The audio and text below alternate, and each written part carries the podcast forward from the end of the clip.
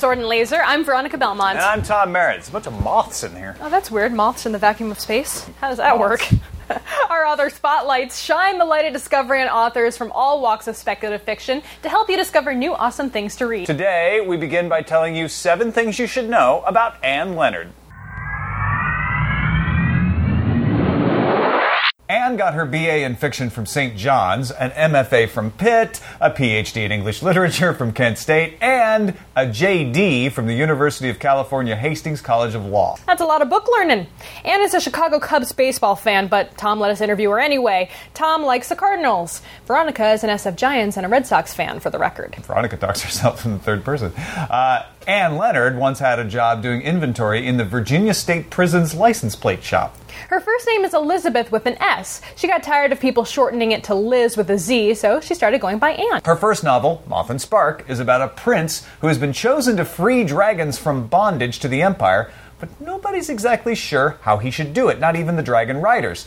He meets a doctor's daughter who discovers that she is a seer, and she's also a commoner, so he really shouldn't fall for her. Hachette UK bills Moth and Spark as The Princess Bride meets Game of Thrones with a dash of Jane Austen. There is an Annie Leonard who writes books about environmentalism and sustainability. Now, we're sure they're awesome, but they're not by Anne Leonard, who wrote Moth and Spark, so don't get confused. Is that all there is to know about Anne Leonard? Far from it. Aaron expands the tale in a whiteboard video. There is a signal sort of bravery to launching a writing career. It's something like the ancient Phoenicians must have felt sailing out of sight of land for the first time, terribly aware of the vastness of the ocean beyond their comfortable shores and how easy it would be to sink. That's why I respect the heck out of Anne Leonard, or anyone willing to paddle out over the deep simply because they're compelled to tell a story. On the surface, it's a riff on familiar fantasy territory, a political and military struggle between kingdoms, complicated by dragons and magic. But in Leonard's case, that's a story which crosses a number of genre boundaries, between Tolkien-esque medievalism and modern anachronisms, between straight fantasy and romance. The two leads reverse common tropes of power a prince who is overwhelmed and vulnerable, and a commoner wielding both magic and strong loyalties. That type of twist doubles the risk for a new author, but potentially doubles the rewards for readers who are successfully engaged by work that can both embrace and reinvigorate existing genre conventions. After all, nobody ever discovered new land by staying within sight of shore. That is so exciting. Yes. What a, what a good welcome. I'm also a little bit terrified of flying books now. Are you? Even though it wasn't supposed to be You're- scary, yeah, but they were you're still just fun. supposed to embrace the Embrace the flying. the flying books. Well, it definitely got me excited to meet the author herself. Yes, and she is here. Anne Welcome Leonard, thank you for aboard. joining us. Welcome Hi. to the spaceship. Hi. Thanks for coming. Hi. Really appreciate it. Space Castle. This is fantastic. So you've you've had a lot of interesting jobs. You've inventoried license plate shops. You've you've got your law degree. How does that translate into becoming a first time author? I was a writer before I did all those things. Okay. Those were just, I don't want to say they were just ways to make my living, but I was always writing the whole time. Doesn't translate at all. And on the other hand, of course, you learn things mostly by people things, interacting with people and seeing how things work in the grown up world. In the real world, It was yeah. research for the writing. At least in law, it's very interesting to, with fantasy because you are dealing with political things and laws and breaking them. And law has a very old tradition. Did you run into any particularly interesting excuses for breaking the law or stories that, that have helped uh, inform the, the novel? nothing specific, but property cases are really, really good. Yeah? Because you get people arguing, and there's death and money involved. Oh, that's Which are good very story. very That timeless. really brings it, you know. yeah, it's about as basic and primal a case as you can get. timeless themes. I like that. Now, were, were you you mentioned you were always writing? Was it always genre fiction, or did you start in regular fiction, or what was kind of your focus? It was always genre fiction, and then when I was in my MFA, I did more. I guess you would call it magical realism. Mm-hmm. It was still had this fantastic element to it, but it was set in contemporary period. Gotcha. Very excited that you brought in the actual book cover. And you just got this this week, Uh, right? Yeah, I had the, uh, the books are probably on their way Put to it me. up- Put it up right side up, but That this is is awesome. the whole jacket, right? beautiful. It feels so cool too. Yeah, I bet. This is your first one. my right? first one, That's yeah. so exciting. You know, it's very hard for new authors to get attention attention because there's so many great books in the world. Uh, not to mention just the ones being published every week. What is it about your story you feel, you know, readers will get something out of it? Like they should go and read. What are it. they going to respond to? Obviously, it depends on the reader. Um, some people aren't going to like it, and that's the case with everyone. But if you're looking for a lot of swords and guts and adventure, it's going to be a lot. It's a lot more understated than that. Swords, Um, guts, and adventure is not. Yeah, okay. yeah. It's, it's, So, um, I mean, the plot is character driven and about people and their relationships with each other. Mm-hmm. One of the things that I think that makes it a little bit different is that fantasy is still really dominated by male lead characters. So, my character, Tam, here is she's a product of her time, but she's also trying to reach beyond it. So, she's sort of like a, I was thinking like Mary Shelley, the, the feminists around 1800 as sort of a model. Gotcha. And I, I like the idea, and I think a lot of people are saying, you know, uh, we're tired of the medieval-based fantasy, and now we're getting tired of the grim, dark fantasy. And you've you've got something else for people to, to sample that I don't think anyone has seen. Well, I just found out there's apparently something called a fantasy of manners, which is, I guess, a romance fantasy. Um, Maybe like a Gail Regent's- Carriger or like a Mary Robinette Coal. Yeah, I mean, you know, and this to some extent was started as that, as a fantasy of manners, with drawing rooms and people playing whist, and it's a lot of the details are straight out of Pride and Prejudice or Sense and Sensibility. But the epic part is because who doesn't like dragons and Right. who doesn't like epic? And if you're going to be having something epic, you might as well put it all the way in and not Right. just be dealing with it on the little village level. Now, speaking of dragons, obviously we are big fans of dragons. Lem is, Lem is here joining us for this interview. Um, so, how do how do dragons uh, play a role in your storyline? they're kind of the big mystery. They were trapped. Nobody really knows how or what um, as a use for as a political tool, essentially. And I actually now know a lot more about it than I did when I wrote it. But um, But no spoilers. right, no Yeah. spoilers. So they're just kind of biding their time. Time doesn't pass for them the same way it does for us. Mm-hmm. So they're waiting for the opportunity to break free and go back to being real, wild, scary, fierce dragons again instead of tamed dragons that So people they're, can they're ride. stuck in service against their will. They sound like- like pawns yeah, almost. Yeah, yeah, yeah. Enthrall. Okay, yeah, that makes sense. Yeah, Uh, so uh, the dragons are stuck. They're they're waiting for a way out, and we have these characters that come up Mm-hmm. that provide perhaps a way out for them. Tell us Uh-huh. a little, without you know telling people the whole story. Tell us a little bit about how that story is going to unfold. Well, some people would call it a chosen one story, but it isn't. I think it isn't. I, it- there's one scene where he actually is considering does he have to do this and decides no, he doesn't. Nothing's going to happen if he doesn't do it. And in fact, maybe he even shouldn't do it. It's not where duty ta takes him. And then decides, yes, I feel compelled to do this anyway, but it's not um, some magical compulsion. okay, So I think that's part of it. Um, is just figuring out what the relationships are with all these different things going on and how to stand in position to different people. Um, and that's something that happens for both the main characters.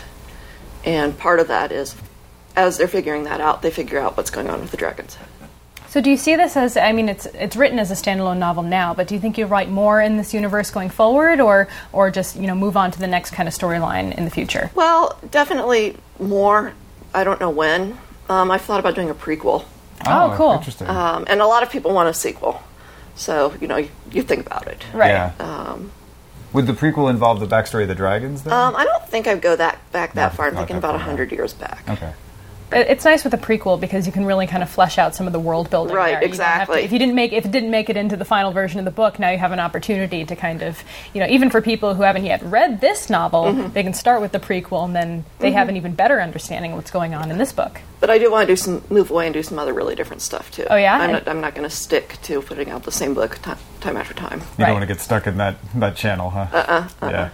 That's pretty funny because we've we've talked about that a lot with other authors about how difficult it is to kind of break out of the the the stories that you've written and kind of try something completely different from what you're very well known for. Um, do you have any idea of the kind of stuff you would like to do moving forward? Well, I want to do a, a actual science fiction, Mm-hmm. and, s- and um, I don't know if I want to do YA or not. I haven't really thought about that. I always like retellings, so trying to find the right story to do a retelling of in some way, um, and I, toying around with um, Greek mythology. Oh, nice. And but I haven't figured out really what nothing has landed yet um, as to what I would do with it. But there's a lot in the Iliad, Oh yeah. so that that's just such a good story. Right, and that, I, I think about that a lot too. Arthurian legend has been do, has been done a lot. There's been a lot of retellings of that, of the Odyssey and the Iliad. Not as much. Not as much. I like that. I like that idea. You could do a cool sci-fi story about Icarus and making the flying ma- flying machine. You know Mm-hmm. Flying- the story I'm talking Yeah, about. flying too close to the sun. Yeah. Yeah. Okay. I Got don't it. know. This con- I was making it up. sure. I I'm don't thinking know. about the Star Trek episode with a Yeah. Umar, Umar's for Adonis. Right. Yes, With the big Big old old Apollo. bell- yeah. That's cool.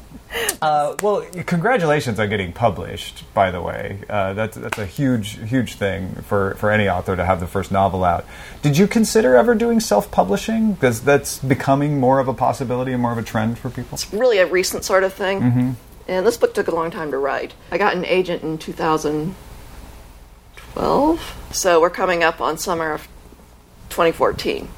Yeah. Um, and I certainly want, didn't want to go self published because of all the hassles that it entails and not being able to get into um, the community as much. And I think that's changing. Mm-hmm. But I think even two years ago, it wasn't like that.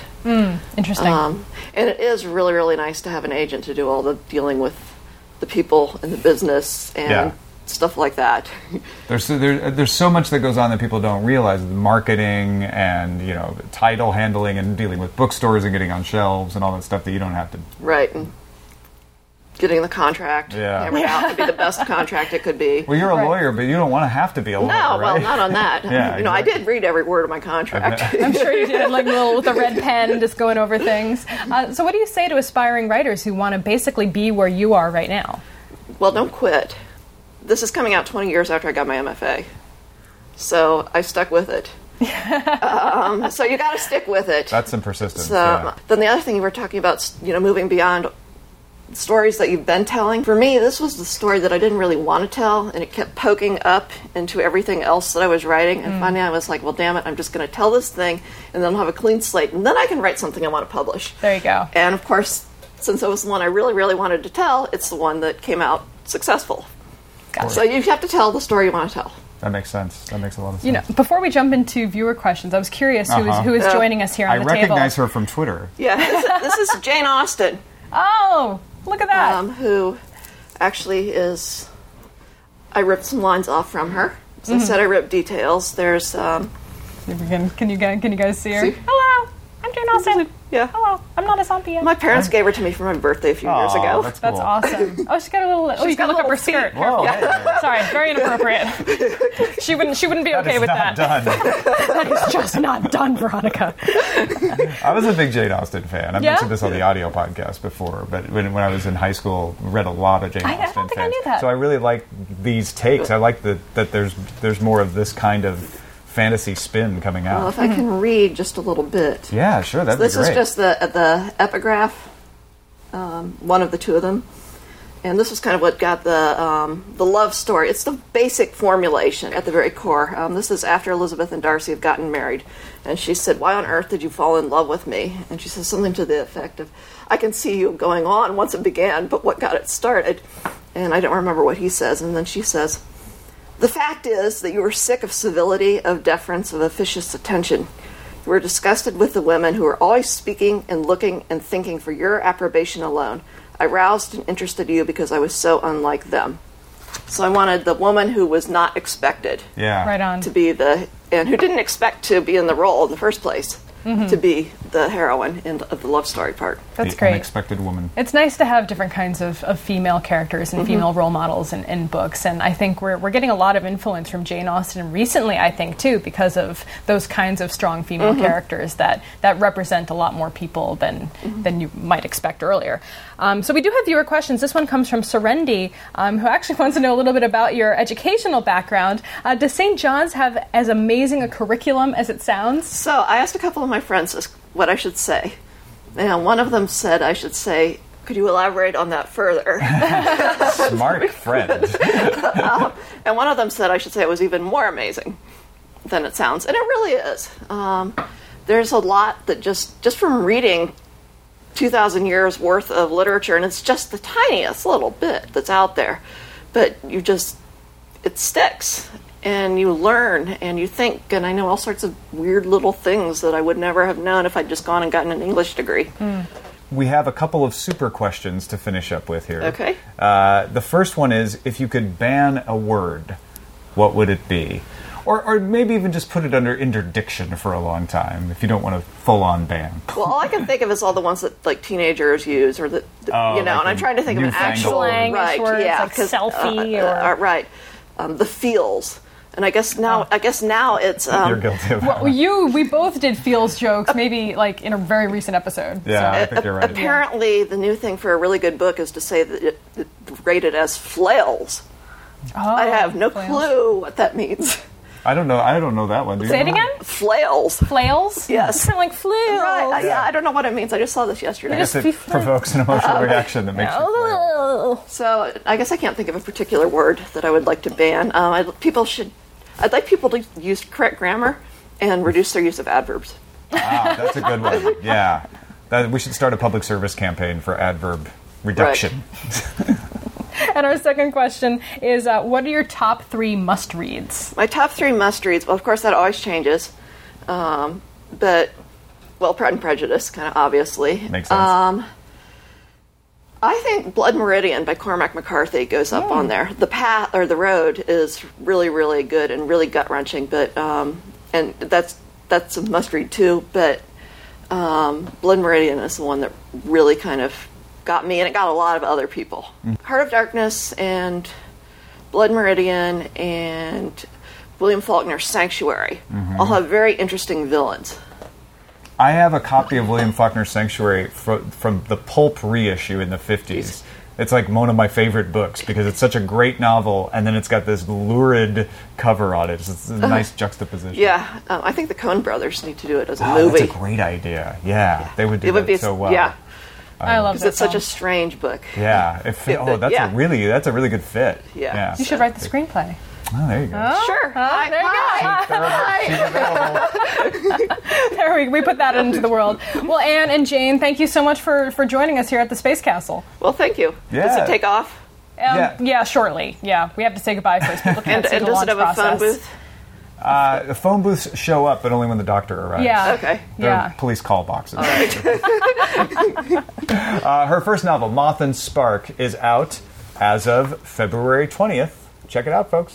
Well, that's it, folks. If you want more Sword and Laser, there is tons. You can join our Goodreads group at goodreads.com and subscribe to the podcast, both audio and video, at swordandlaser.com. We'll see you guys next time. Bye. Bye.